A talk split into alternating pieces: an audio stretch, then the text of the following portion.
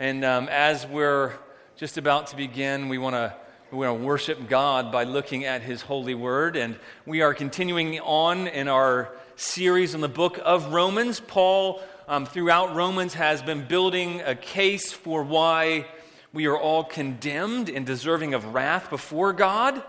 And then last week we looked in the end of Romans chapter 3 and saw how, how really all are justified only by, by faith and all are made righteous only by God's grace, and how God is actually just. He's right to forgive because He's provided the way to forgive as well. And so this week we'll be continuing on to see um, is it really only faith? Is that how we're saved to begin with? How does it continue? Um, how are Christians to maintain or keep the faith? What does that look like? And then next week we'll be talking about what is the actual faith that we have look like. So this week is is all about faith alone. Really, this is the heart of the entire Protestant Reformation is by faith alone. We'll be unpacking that in verses 1 through 16. So if you're here, my name is Matt Rawlings, by the way. Welcome to you. Um, we're glad that you have joined together with us. Um, we are not a church that is alone. We partner together with other churches throughout the area, and we are in the process of um, affiliating with a, a, network of churches, a family of churches named Acts 29. I want to give you an update about one of those churches that we have been helping to sponsor, a church plant that we've been helping to fund over the last couple of years. Um, it has been in Northeast Columbia. Um, it's uh, Redeemer Church of Northeast Columbia. There you go. It's, it's, simple to remember. A guy named Braden Greer has been leading that church.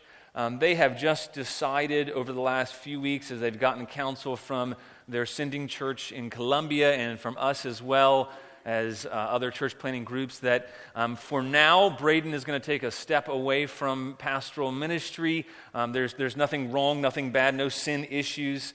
Um, he's gotten to the place where um, they had some people leave to move to other places, and the finances have dipped in that church plant. The, the number of people coming has dipped, and he's in a place where he's no longer in faith to lead.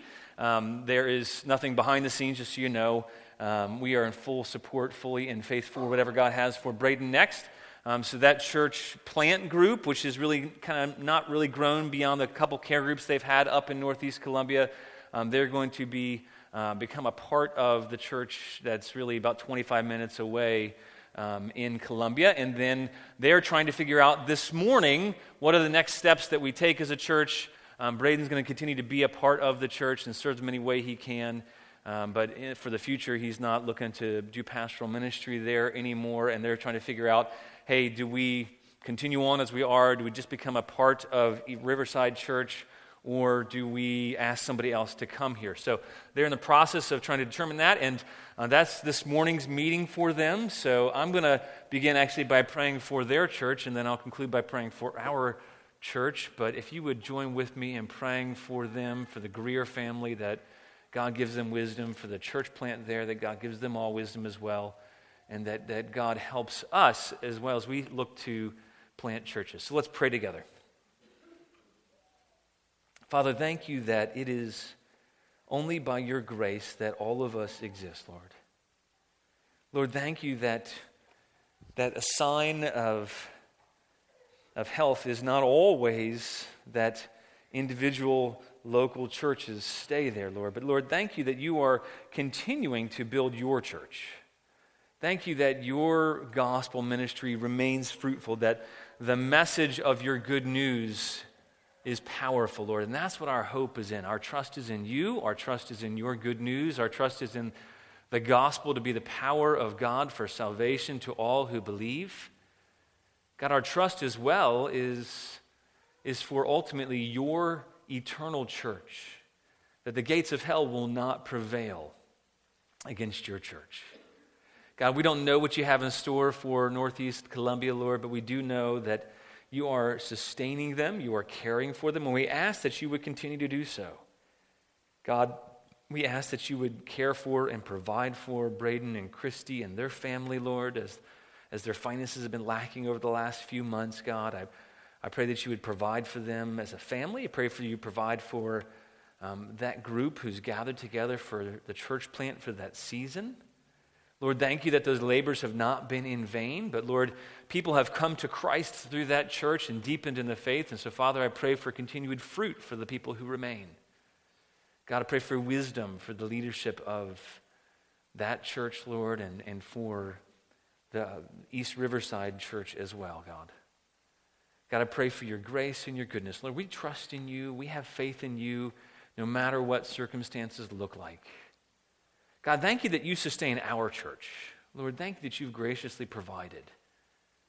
Thank you, God, for your goodness to each and every one of us here. Lord, thank you that our trust ultimately is not in any person or church, but Lord, our trust is in you. And thank you that our trust is secure because that. God, we pray these things in your name. Amen. Well, turn your Bibles to Romans chapter 4. We're reading verses 1 through 16. I think I told you a week ago or so that, you know, there's a tradition that people stand for the reading of God's word, and maybe in a few weeks we'll be doing that. So I want to keep getting the word out there so it doesn't freak you out when we actually ask you to stand. But um, there's a tradition that, that gives honor and um, shows that God's word is unique by standing for the reading of God's word. So we're not going to stand today, but let's stand in our hearts at least and give honor to to something that's unique. It's God's holy, inspired word. It's the only inspired words you're going to hear today that are truly and fully inspired by God, and that's these first 16 verses of Romans chapter 4. So let's read his word together. What then shall we say was gained by Abraham, our forefather according to the flesh? For if Abraham was justified by works, he has something to boast about, but not before God. For what does the scripture say? Abraham believed God, and it was counted to him as righteousness. Now, to the one who works, his wages are not counted as a gift, but as his due. And to the one who does not work, but trusts him who justifies the ungodly, his faith is counted as righteousness. Just as David also speaks of the blessing of the one to whom God counts righteousness apart from works. Blessed are those whose lawless deeds are forgiven and whose sins are covered. Blessed is the man against whom the Lord will not count his sin. Is this blessing then only for the circumcised or also for the uncircumcised? He received the sign of circumcision. Oh, sorry. Uh, we say that faith was counted to Abraham as righteousness. How then was it counted to him? Was it before or after he'd been circumcised? It was not after, but before he was circumcised. He received the sign of circumcision as a seal of the righteousness that he had by faith while he was still uncircumcised. The purpose was to make him the father of all who believe without being circumcised, so that righteousness would be counted to them as well and to make him the father of the circumcised, who are not merely circumcised, but who also walk in the footsteps of the faith that our father Abraham had before he was circumcised. For the promise to Abraham and his offspring that he would be heir of the world did not come through the law, but through the righteousness of faith. For if it is the adherents of the law who are to be the heirs, faith is null and the promise is void for the law brings wrath. But where there is no law, there's no transgression. That is why it depends on faith. In order that the promise may rest on grace and be guaranteed to all his offspring, not only to the adherent of the law, but also to the one who shares the faith of Abraham, who is the father of us all. This is God's holy word. Let's pray. God, I pray that you would give me words to speak by your Spirit. I pray that you would illuminate your word to our hearts, to our minds. God, I pray that we would revel that our salvation is by grace alone, through faith alone. God, I pray that we would rejoice that our Christian walk is by faith alone. God, I pray that you would encourage and give hope that it's not by works, but it's by faith alone. And God, I pray that you give us joy this morning, joy and comfort. In your name we pray, Lord, and, and help us pay attention to your word. In Jesus' name, amen. Well, in the, um, in the movie that some today, maybe my kids would consider a classic, or maybe at least a modern classic, Finding Nemo, it's, it's one of the main characters is Dory, and she provides comic relief through the whole movie, and she's a fish She's lost her way. She can't find her family. She's always forgetting what she's supposed to do. She's never quite getting it right. She's always messing up. Um, she's always forgetting her way, literally. She doesn't know where to go, what to do. She, she's very forgetful. And that's really a picture of a lot of us, but she kind of bumbles into things, but what drives her is this mantra throughout the movie. And if you're an adult watching the movie, at least when I had kids, that mantra kind of got a little old after a while. Does anybody remember what that was? And Dory would just continually repeat this mantra. It was just keep swimming. Just keep swimming, just keep swimming. And it was, it was kind of grated on your nerves. It was this, this overly optimistic, happy, just keep swimming, just keep swimming, and everything will work out fine was kind of the main message. If you just keep swimming, if you work hard enough, if you just keep trying, really it's the main message of the movie. If you just keep swimming, if you just keep trying, if you just keep working, if you only persevere, or maybe just like if you're a little older, you heard the Brady Bunch sing, keep on, keep on, keep it on. If you just keep going, then everything's going to work out okay. And, you know, I think the movie resonated with a lot of us because we like to think that if we just keep working hard enough, if we just persevere, if we only believe in, in our efforts, and if we just keep swimming, everything's going to work out fine. Now, the movie's not exactly realistic because then in the other parts of the movie, we'll talk about that later, you see fish getting eaten. What about those fish? They, they, they swam and it didn't work out so well. I think, though, that the reason why that message was so popular is because it's really ultimately a humanistic, self centered message. And it, it speaks to, to human pride, it speaks to our desires to want to have some contribution, to want to pull ourselves up by our own bootstraps. If we just keep trying hard enough, we can make it. You know, it's the you can do it, it's the, you know, you're good enough, you're smart enough, and gosh, gosh darn it, people like you. Just keep swimming, right? And we like the message because it gives us hope in ourselves and the power of hard work and, and perseverance. But, you know, it, that doesn't work out so well in life. But you know, it's most world religions are about just keep swimming, or maybe just keep working, just keep doing.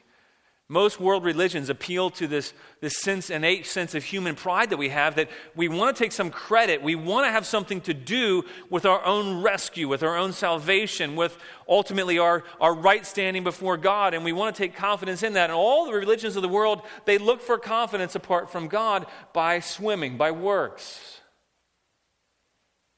And they rely on that principle of being accepted by God that if we do enough works, everything will be okay. And you know what? In Paul's day, there were many religious people who thought that, okay, wait a minute, now we understand that we really needed Jesus to be saved, but in order to, to maintain our salvation, we have to just keep working.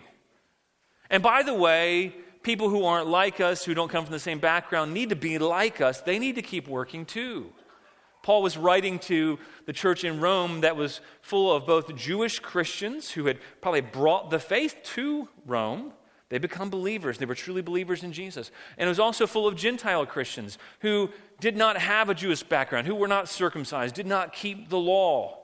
And there was most likely a conflict happening, and, and a lot of the book of Romans is meant to address this, most likely, is that there was this conflict between the Jews and the Gentiles, between those who were from a religious background, those who were not. And they said, well, now, you know what? Now that you've become a Christian like us Jews, then you really need to understand that we keep our faith by works.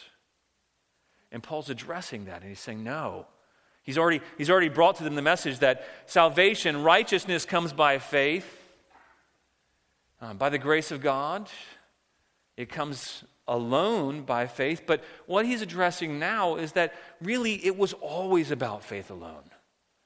And that even for the Jews, for those who are religious, they were never made right with God, never made just with God by their works. And that's important for all of us because if, if salvation is kept by works, as Paul's going to show us later on, then, then really none of us have any hope at all.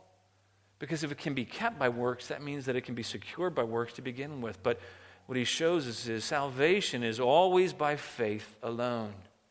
There were some words that the, the reformers used as they were looking to go back to the Bible. They rediscovered Romans. Martin Luther rediscovered the book of Romans, really, and what it really meant. And as he was leading a Bible study through the book of Romans, he discovered the truth of Scripture that, wait a minute, we don't keep our salvation by what we do. Why is that important for us? I think because all of us can be tempted to have our confidence in God. After we become believers, we have, we're tempted to have our confidence in God be related to our performance before God or our ability to keep swimming, to keep working. And so the Apostle Paul, he's saying, that the Gentiles, or the Jews for that matter, they don't keep the law to keep rightness before God, to, to continue to be right before God. And it's a question that not only did the church then need to, to, to be reminded of the answer to, but we need to be reminded of the answer to it every day. You know, I, I, think about most days. You know, last week was a wonderful spiritual high for me, and um, last Sunday I was rejoicing in the fact that we have a righteousness that's been imputed or credited to us. We have Christ's very own righteousness, and I hope that your soul was stirred as we realize that you actually possess the very righteousness of Christ. It's been credited, given to you, and that God looks at you with that righteousness. But you know what happened this week? For me, what happens for a lot of us? We can go from that spiritual, wonderful high of realizing, wait a minute, God actually credits and gives us the righteousness of his own son, Jesus, the perfect righteousness. You know what happens? We mess up. We, we lack faith. We, we stumble. We fail. We fall. And then subtly, what creeps in is this, this message again. The devil creeps in, the world, of flesh around us, and says, you know what? No, God's not really pleased with you still. You've got to keep the law. It's not really by faith alone. It's faith alone to begin with, but not faith alone to continue with. And so we all need to hear really what Romans says to us, what Romans 4 says to us. And that's the reason why the Apostle Paul, he repeats so many themes, because these really are central to the Christian walk, to our faith, because all of us fail, all of us fall, and all of us can't keep swimming. So, do we secure our ability to stand rightly before God by what we do? Well, the answer we've seen is no. And so now he's going to answer the question of do we keep it? And his answer really is the main theme of these first 16 verses. It's that by faith alone we're credited as righteous. By faith alone we're credited as righteous. And I would say we remain righteous by faith alone. Because we are credited by faith alone as righteous we remain righteous by faith alone.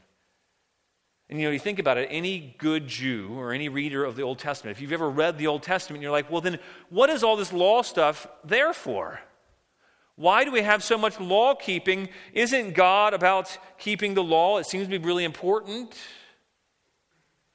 But Paul is really careful. He goes back and he explains that law keeping is only after we're accepted by God. Is that possible? And what he's careful to do is he goes back to the very beginning of God's chosen people, the very start of the Jewish race, and he shows it's, it's never been about works. And so, what we're going to see really in verses 1 through 5 was that the faith of Abraham was, I mean, that the righteousness of Abraham was always about faith alone. So, we're going to see that it was faith alone for Abraham. It wasn't works for Abraham, it wasn't righteousness that he had done, it was always faith alone for Abraham. Look down your Bibles. He says, if Abraham was justified by works, he has something to boast about, but not before God. He says, what does the scripture say? Abraham believed God, and it was counted to him as righteous. You know, I know that the, the story I opened up with about finding Nemo, it's, it's a fairy tale, but because, you know, after all, features a bunch of talking fish.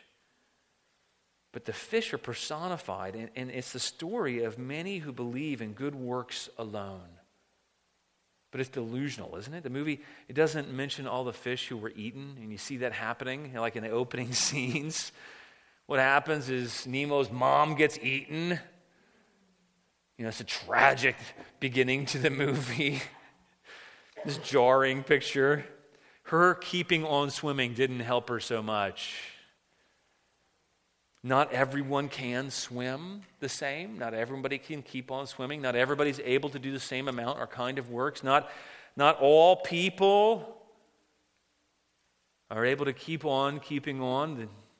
We're flawed. We fail. We stumble. How about you? Do you ever, you ever stumble? You ever fail? You ever get to the place where you just can't keep going? You know, some fish, some people won't make it. Some get eaten. Some die before the end of the movie. Some can't keep going on their own. You know, even, even Dory, she was privileged to be found by, by Nemo and his dad, and they guided her. You know, the, the Jews, they, they really never could make it fully on their own. They never could fully please God. They couldn't even find God on their own. They, they always needed someone to guide them, to lead them along their way. It was never their works that saved them, that kept them. And what Paul is saying is that it's not about whether you're a part of the privileged people of God, the Jews, um, by birth. It's about whether you're a part of God's people by faith. And it's always by faith alone. If God will justify, he says, the, or make righteous the circumcised by faith and the uncircumcised through faith, and that's always been his plan, then, then the question is how in the world does Abraham and the promises that God made him, how do they relate to God and his people today? And so Paul wants the church in Rome, and he wants all those who come afterwards, he wants us to know, is that not only are the Jews children of Abraham by the promise, so are we children of Abraham by the promise. And look, look down in, in verse 2. It says, If Abraham was justified by works, he has something to boast about, but not before God. What's Paul doing there? He's immediately saying, you know, if Abraham really could have been justified by works, then he would have had something to be boasted about, but clearly he was not justified before God by works. Abraham couldn't boast that he was made righteous by God from his works because Think about it. After Abraham believed God to begin with, he was called out of Ur of Chaldees. What did he do? He goes down to the area of Canaan and he goes there for a little while. But then, then if you follow along the story of Abraham in, in Genesis chapter 12, Abraham goes from the area of Canaan and there's a famine that happens. And so then Abraham goes to Egypt. But what does Abraham do in Egypt? He's fearful. He doesn't perfectly trust God or obey God. And so he's going into Egypt and he's like, My wife is, is really gorgeous. You know, today you might use you know terms that make every guy uncomfortable when you talk about your wife that way and say she's smoking hot you know um, his wife was so so attractive that he was worried that people in egypt would kill him to get his wife and so the very first thing this great man of faith does is he actually breaks the law he he breaks the moral law of even the Gentiles at that time. And he lies and he says, Oh, she's really my sister. Because he thinks, hey, if it's my sister, then maybe he'll be nice to me because of that. And then he sins against his wife and Pharaoh because Pharaoh notices his wife. She's so attractive that he's like, hey, I want her to be my wife. And so Pharaoh takes her as his wife. God spares her from consummating that. But but Abraham lied and didn't even object. He didn't even say, hey, Pharaoh, by the way, hey, by the way, hey, hey, hey, hey, that's my wife. He was a loser. Imagine today. And, and Abraham had no basis for boasting in his works. He had nothing to brag about or be proud about before God. He lied about his wife being his sister. He didn't object when she was taken to be Pharaoh's wife. And so the question is if Abraham wasn't made right by works, because clearly his works weren't good enough, then how was he made right in his relationship with God? And, and Paul answers that. He actually quotes in Genesis 15 almost verbatim from the Septuagint, and he says, For what does Scripture say? Look down your Bibles in verse 3. He says, Abraham believed God and it was counted to him as righteousness. Look in Genesis 15 5. We have it for you on the overheads here. He says, And he brought him outside.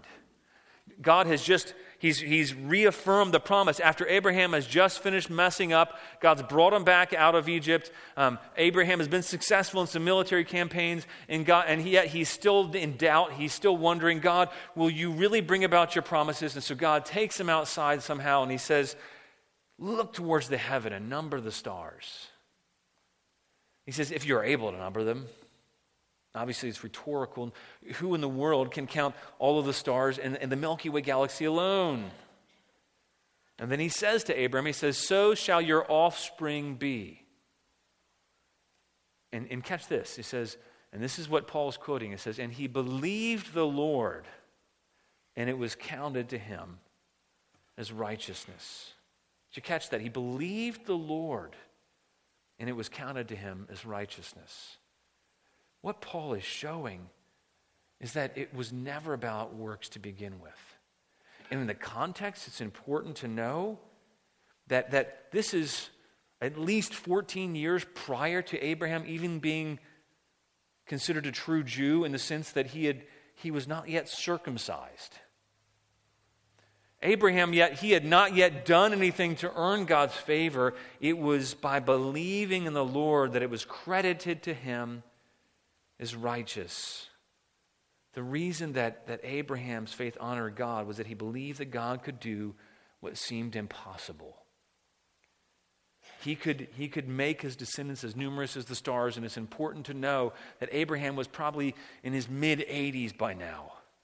God had brought him out of Ur of Chaldees around 70 something, 75 ish, and he was probably about 85 now, somewhere in that range. And, and what God honored was his faith in God's ability, not his own ability. You, you, know, he received God's righteousness by believing in God's ability, not by working. That's what Paul's saying. And he's saying that, that we too, we receive God's righteousness by believing in God's ability, by his ability to make us righteous, not by working. It, it, it working relies on one's own ability. And the Apostle Paul, he goes on through that and he, he explains that if you work, you're counting on your own ability. And so anything you get is a reward for that. But you know, you and I, we're, we're no more able to be righteous than Abraham was, even after we receive God's promise through Jesus. So we need to know that it's it's not about our works to begin with, and it's not our works that keep us. It's about believing in God's ability to keep us. What are you believing in this morning? Are you believing in God's ability not only to make you a Christian, but to keep you? Are you believing in God's ability or are you trusting in your own ability? God's declared us righteous. He's promised to make us righteous. And the question is will we trust in Him to do what He said He'll do, even when it seems impossible? Maybe you've got something going on in your life and you're thinking, you know what? God, thanks you saved me, you give me your righteousness, but now I've got to make myself better by my own effort. I've got to change the situation by my own effort. Or, God, I have to turn things around by my own effort. And the Apostle Paul, God would say, no, it's always by faith alone. It was about faith alone with Abraham. And then will we believe, though, and rely on God's ability, or do, will we rely on our own feeble ability? But you know what? Our, our ability, it just, it just goes up and down. It's like a roller coaster. And that's the question. And so Paul answers that question in verse 4. Look down your Bible. It says, To the one who works, his wages are not counted as a gift, but his due. What he's saying is that if somebody has a job, so imagine that, that I hire you to do some work around the yard, and you do that work around the yard, and I, and I tell you, hey, I'm going to pay you 15 bucks an hour to, to rake leaves. And then you go and you rake the leaves, and I pay you afterwards. Is that a gift or is that payment?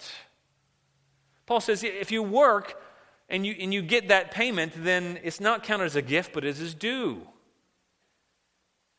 And so, if we could be given righteousness as a wage and payment for what we do, then we could boast, since our justification would really be payment for our work. But what he's saying is that it wasn't payment for work to begin with. It was, it was not payment for work to begin with because then it wouldn't be a gift. And, and, and Paul's all the way through the first three chapters of Romans has laid out that righteousness is a gift. It comes from outside of ourselves, it comes from Christ's imputed righteousness. And so he's saying that, you know, if you, if you could have worked, then it wouldn't have been a gift, but it's a gift, and there's no way that you, your works can earn righteousness. If they couldn't earn righteousness to begin with, then they can't earn righteousness to continue. Look in verse 5. It says, To the one who does not work, but trusts him who justifies the ungodly, his faith is counted as righteousness. What he's saying is that God gives his free gift of eternal life and the righteousness of Jesus Christ not to anybody who works, but to those who trust that God, you are the one who makes right the ungodly. And by the way, I'm ungodly. I need you to justify me. And that is the faith that's counted as righteousness, that's credited as righteousness. And God gives that free gift of his righteousness to all who believe in him. And then look down in verses 6 through 8. It wasn't just faith alone for Abraham. The Apostle Paul, he's using, he's using the heroes really of the Old Testament. He uses Abraham, the father of faith, and then King David, really the greatest king in Israel's history, the greatest leader in Israel's history to some degree. And he says that it wasn't just faith alone for Abraham, but he's, he's laying out this polemic. And he says just faith alone for Abraham, and now it's faith alone for David. It was faith alone for David, and that's in verses 6 through 8 here. Look down at verse 7. David, he's quoting David from Psalm 32. And David here, he's singing. If, you, if you're a good Jew, you would know that the background for this song is that David is singing of the Lord's forgiveness here. Because God forgave him after his egregious sins with Bathsheba. And I want you to think about the context of this, of this quote that Paul uses when he says it's faith alone for David, because in this context, David has only been ungodly. David's only failed at, in this psalm here. He's responding right after he's failed. David, for those who don't know the story, he's on top of the roof. He sees this good looking woman who's married. He takes her. He commits adultery with her. Um, he finds out that her husband is away at the front, and so he tries to bring her husband back to cover it up so that he'll be with his wife and so that no one will know that David got her pregnant. But yet the husband is too righteous, and he says, No, how can I be with my wife when other men are out there dying on the front? And so David hang, Uriah hangs around. So David thinks, oh my gosh, what am I going to do? And so he sends Uriah back to the front, carrying his own fate, really, his own message of doom. And he carries this, this, this command to the leaders of the army of Israel that says, okay, I want you to take Uriah, put him on the front, and everybody advance. And when he advances and, and, is fighting the enemy, every, all the other troops should withdraw and leave Uriah alone so that he'll be killed, but it won't look like it was on purpose. So, David, he's not only sinned against Bathsheba, he's sinned against the righteous Uriah, he sinned against his commanders by making them kill a man. He sins against the people of Israel by betraying the trust. He sins against the baby that he has with Bathsheba by killing the baby's father. He sins against Bathsheba by killing her husband. David's sins are just all over the place. He's not a righteous man in the context of Psalm 32 that Paul quotes. And yet, look in Psalm 32, verses 1 and 2. I think we have it for you on the overheads as well. David says, Blessed is the one, and this is our hope this morning by faith.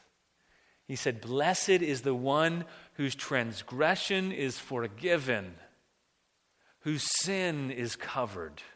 We need to hear those words today, too, don't we? Blessed is the one whose transgression is forgiven, who breaking the law without even know it is forgiven, whose overt sins are covered. Blessed is the man against whom the Lord counts no iniquity. And then David explains what, try, what had happened when he tried to cover up his sin.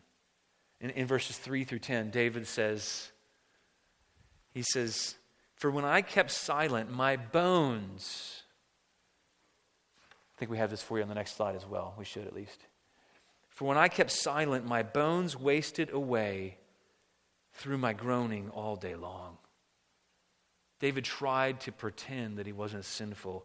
And he says, My bones wasted away through my groaning all day long. He says, For day and night your hand was heavy upon me. My strength was dried up as by the heat of summer. Have you ever felt that way when you tried to hide and you tried to trust in your own righteousness, your own goodness? Have you ever gotten to the place where it just felt like your bones were wasting away by groaning, that your, God's hand was heavy, your strength was dried up. You know, it was only after David was confronted by Nathan the prophet that exposed his sin to David repent. But listen to what he writes of his repentance. He says in verses 5 through 10 He says, I acknowledged my sin to you, and I did not cover my iniquity, although he kind of had. He says, I, I, will confess my transgressions to the Lord, and you forgive the iniquity of my sins. Selah. Therefore, let everyone who is godly offer prayer to you at a time when you may be found. Surely in the rush of great waters they shall not reach him. And then finally, in verse 10, He says, You are a hiding place for me. You preserve me from trouble. You surround me with shouts of deliverance. I will instruct you and teach you in the way you should go. I'll count you with my eye upon you. Be not like a horse or a mule without understanding, which must be curbed without bit or bridle, or it will not stay near you. Many are the sorrows of the wicked and by the way, David here is proclaiming that he was wicked. Many are the sorrows of the wicked. But here's, here's what Paul's drawing attention to. Here's why Paul's quoting that verse. He says, But steadfast love surrounds the one who what? Who trusts in the Lord. He's using David as an example of faith alone because it wasn't David's works, it wasn't his righteousness, it wasn't his ability to keep the law that made him righteous. God's forgiveness, his, his covering over of David's sins, his making David right with him, it's his giving him steadfast love was all because of faith alone. Steadfast love surrounds the one who trusts in the Lord. And that's what Paul's getting at. It's, it's truly blessed to, to trust in or have faith in God that's not dependent on what we do. It's, it's, it's by confessing our lack of works, by, by trusting in God that we can have our lawless sins forgiven, that we can have our sins covered over with the righteousness of Christ. It's, it's by trusting God that we receive His steadfast love. It's by faith alone. That's when we're blessed, not when we deserve God's forgiveness. That's what Paul is getting at there with both Abraham and with David. It's not about earning, it's not about works, it's all about faith alone. And they counter this very legalism that the Jews in Paul's day were probably trying to foist on the Gentile believers in the entire church. Saying there's no boasting in, in our works that doesn't make us righteous. Didn't make Father Abraham righteous, and it doesn't make David righteous. It was always by faith alone. And then he shows in verses 9 to 12 that it was really faith alone for the Gentiles. And, and he uses Abraham as actually a representative not just of the Jews, but of the Gentiles. Look in verses 9 to 12 of your Bibles. It was faith alone for Gentiles. He says, Is this blessing then only for the circumcised or also for the uncircumcised? We say that Abraham, the faith, but faith was counted to Abraham as righteousness. And then he says, How was it counted? Before or after? He says, it was not after, look in verse 10, but before he was circumcised. And, and, and he uses this word for credited 11 times in, in Romans 4. It's more than any other count of any other book in the Bible about being credited. You've been credited with righteousness. By, by faith, before Abraham was circumcised, he was credited as righteous. And I like how the, there's a New American Standard, they have this New Testament Greek lexicon and describes the root word, and it says the, this word deals with reality. I like how it describes that credited. We've been credited. This word deals with reality. If, if credited, or the Greek word for that, or reckon, if I reckon or if, I, if, I, if I'm credited that my bank account has $25 in it, then it really has $25 in it. Otherwise, I'm deceiving myself. And he goes on and says the word refers to facts, not suppositions. So Paul here is using a, a, very real word. We've been credited, it's a reality. We've been actually given the very credit of Christ by faith alone. And how was that received? It was never about works, it was always, always and only by faith alone. And that's faith alone for the Gentiles as well. Because he says, well, it was before or after he was circumcised? He says, well, it wasn't after he was circumcised, it was before. And so Paul is saying, you know what, Abraham, you, you put all your trust, you descendants of Abraham, you put all your trust in being circumcised as being the sign, the identifying feature of being a Jew, and you try to make everybody go and be circumcised. But guess what? Father Abraham was credited as righteous and had nothing to do with being circumcised. And before that, it was like Abraham was like a Gentile, just like the Gentiles in the church there. And then he goes on in, in verse 11, he says, he explains that this circumcision was a sign and it served like a seal. If you think about what a seal was or a sign was, it was it was a sign or a seal was put on an official court documents, or it would be put on a scroll. So maybe the king would write a decree, he would write a command, and it'd be rolled up, and then there would be put wax on it, and there would be a sign or a seal pressed down on top of that decree, that command. But the seal was not the thing itself, right? The seal wasn't the, the, the decree, the seal wasn't what had happened, the seal wasn't what the king had declared as true. The seal was just the authentication, just the outward identification that what was in was legitimate.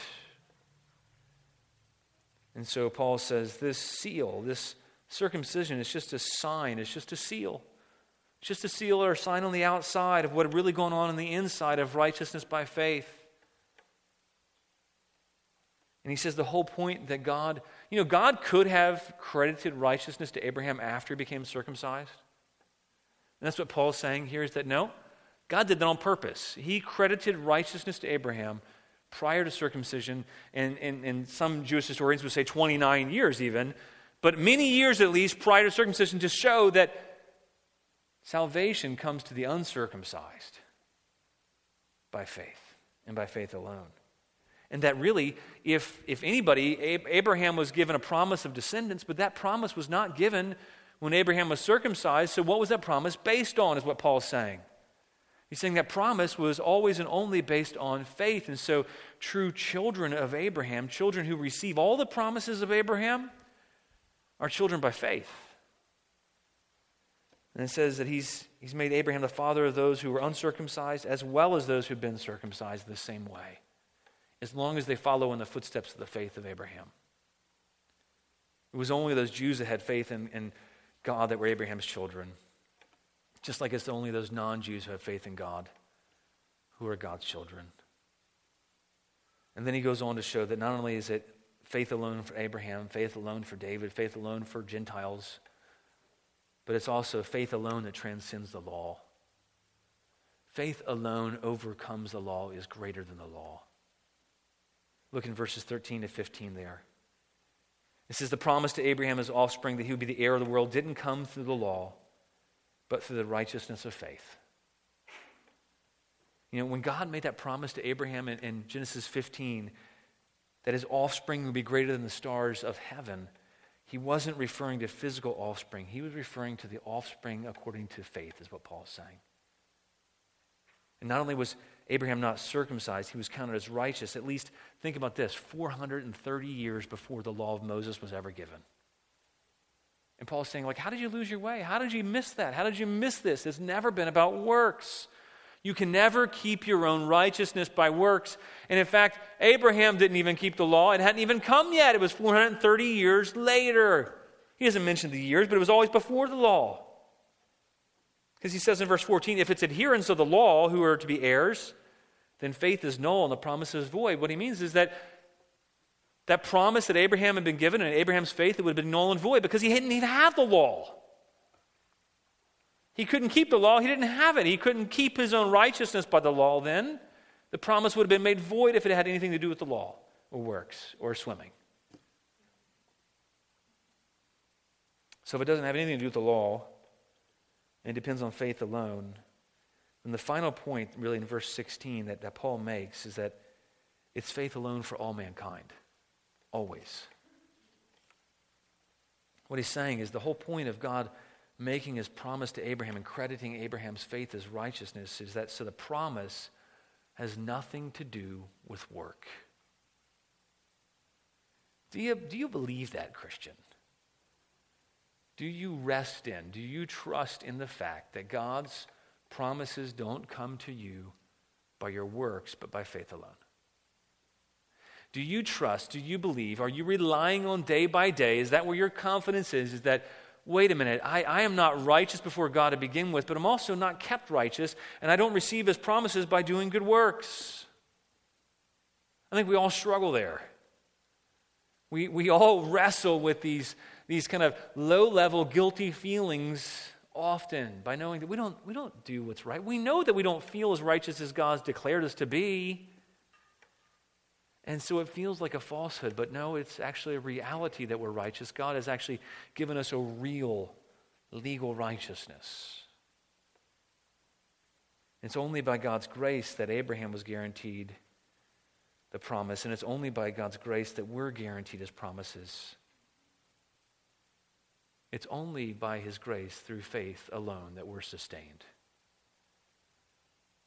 So, tomorrow morning, when you come down off of whatever spiritual high you, you might be on, and you realize that you mess up, or you're impatient with your kids, or you're angry with your spouse, or you honk the horn at somebody you shouldn't, or you say something you shouldn't to somebody early in the morning, like I did this week. I said something sinful to a guy because I was just, it was early, and I was been up early several mornings in a row. I was tempted, and I was impatient with somebody.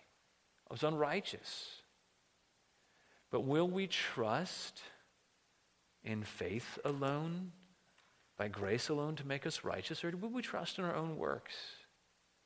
And how about when we relate to other people? Do you make other people conform to your works? Do you make other people look like you, like Paul's addressing the Jews here? Do you try to make them fit in and conform with your specific way of trying to please God? I mean, unless it's in the Bible clearly, we, we be cautious, but even then, it's not our own keeping of God's laws that makes us righteous.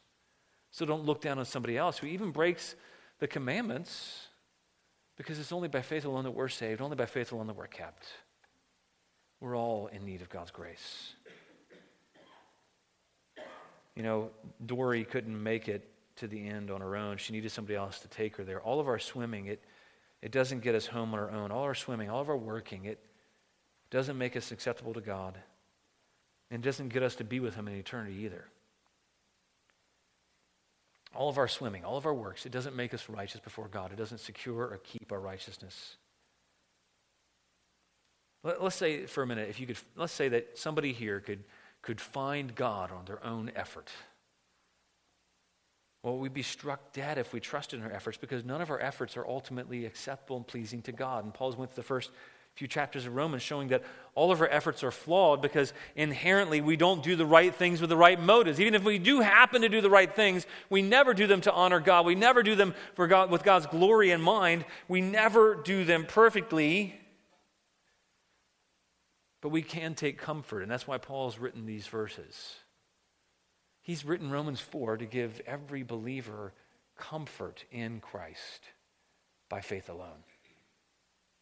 We don't need a slew of messages in this church. You know, you, we, we tend to preach expositorily through books of the Bible. There will be times we have series or sermon series on different topics to address that are relevant or pertinent. But in general, we don't want to be guided by the, the blowing winds of society around us. And we don't want to be constantly addressing what, what society thinks of the needs because society doesn't know what it needs. What we need is the righteousness of God that comes by faith alone. We don't need we don't need to have all of our current situations and circumstances or seasons of life addressed directly. What we need is a message that directly addresses all those areas that we struggle with. That will sustain us and keep us looking to Jesus, the author and perfecter of our faith, the one who gives us his righteousness, the one who maintains our righteousness, and the one who actually is actively working real righteousness in us by faith alone. So we can take comfort. Having the truth that will keep us through every season is greater than any and everything we need. We can be supported and carried and sustained and strengthened knowing that His righteousness is given to us by faith alone. And no matter what it even looks like, when we're failing, we can actually have faith that He's working His active, actual righteousness in our lives as we have faith in Him. See, it's not even our own faith that, that earns us or gets our righteousness. You know, so we're credited his righteousness, but you know, he's actively in process of what the Bible calls sanctification, making us who he's already declared and credited us to be. He's in that process of conforming us into his image. But you know what? That even doesn't come through works.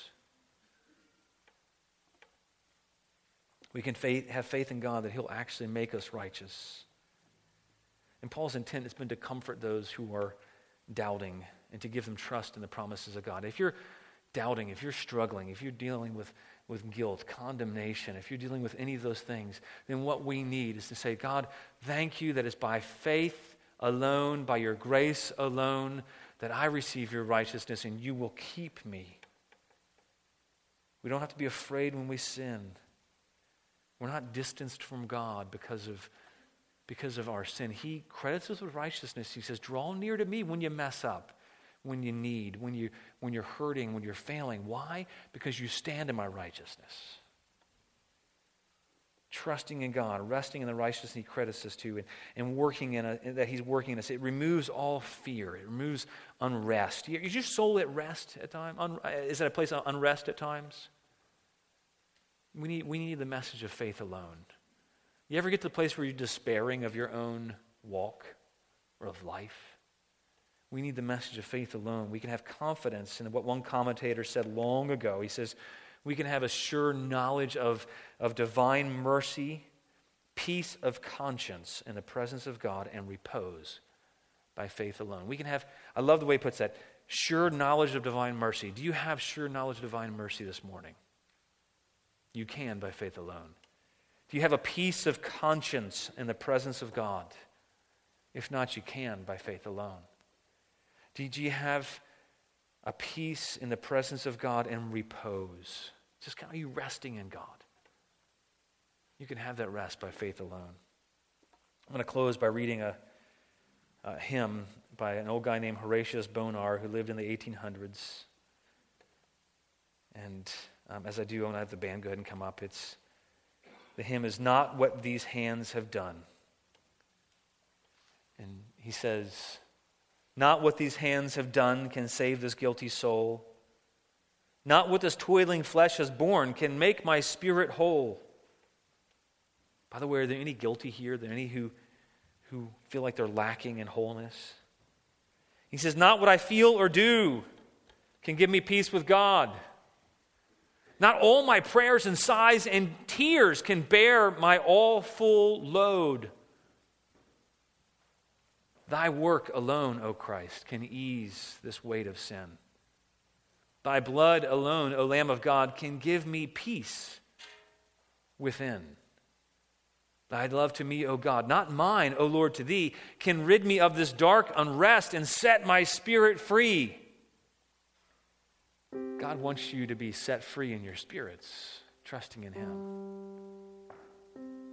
Thy grace alone, O God, to me can pardon speak. Don't you love that? Hear God's words of pardon. Thy power alone, O Son of God, can this sore bondage break. I bless the Christ of God. I rest on love divine. And with unfaltering lip and heart, I call this Savior mine. I would say Horatius Bonar is better than me because I can't even say with unfaltering lip and heart. But I do have the same faith. And so by faith alone, I call the Savior mine. I receive cleansing from my guilty soul. I receive rest that makes my spirit whole. I receive peace from God, easing of my sighs and tears. I receive by faith alone the relief of the weight of sin. And I believe God has that for you too. God wants to rid you of the dark unrest you've experienced and set your spirit free. Let's look together and make the Savior mine. Amen. Let's stand and sing together, please.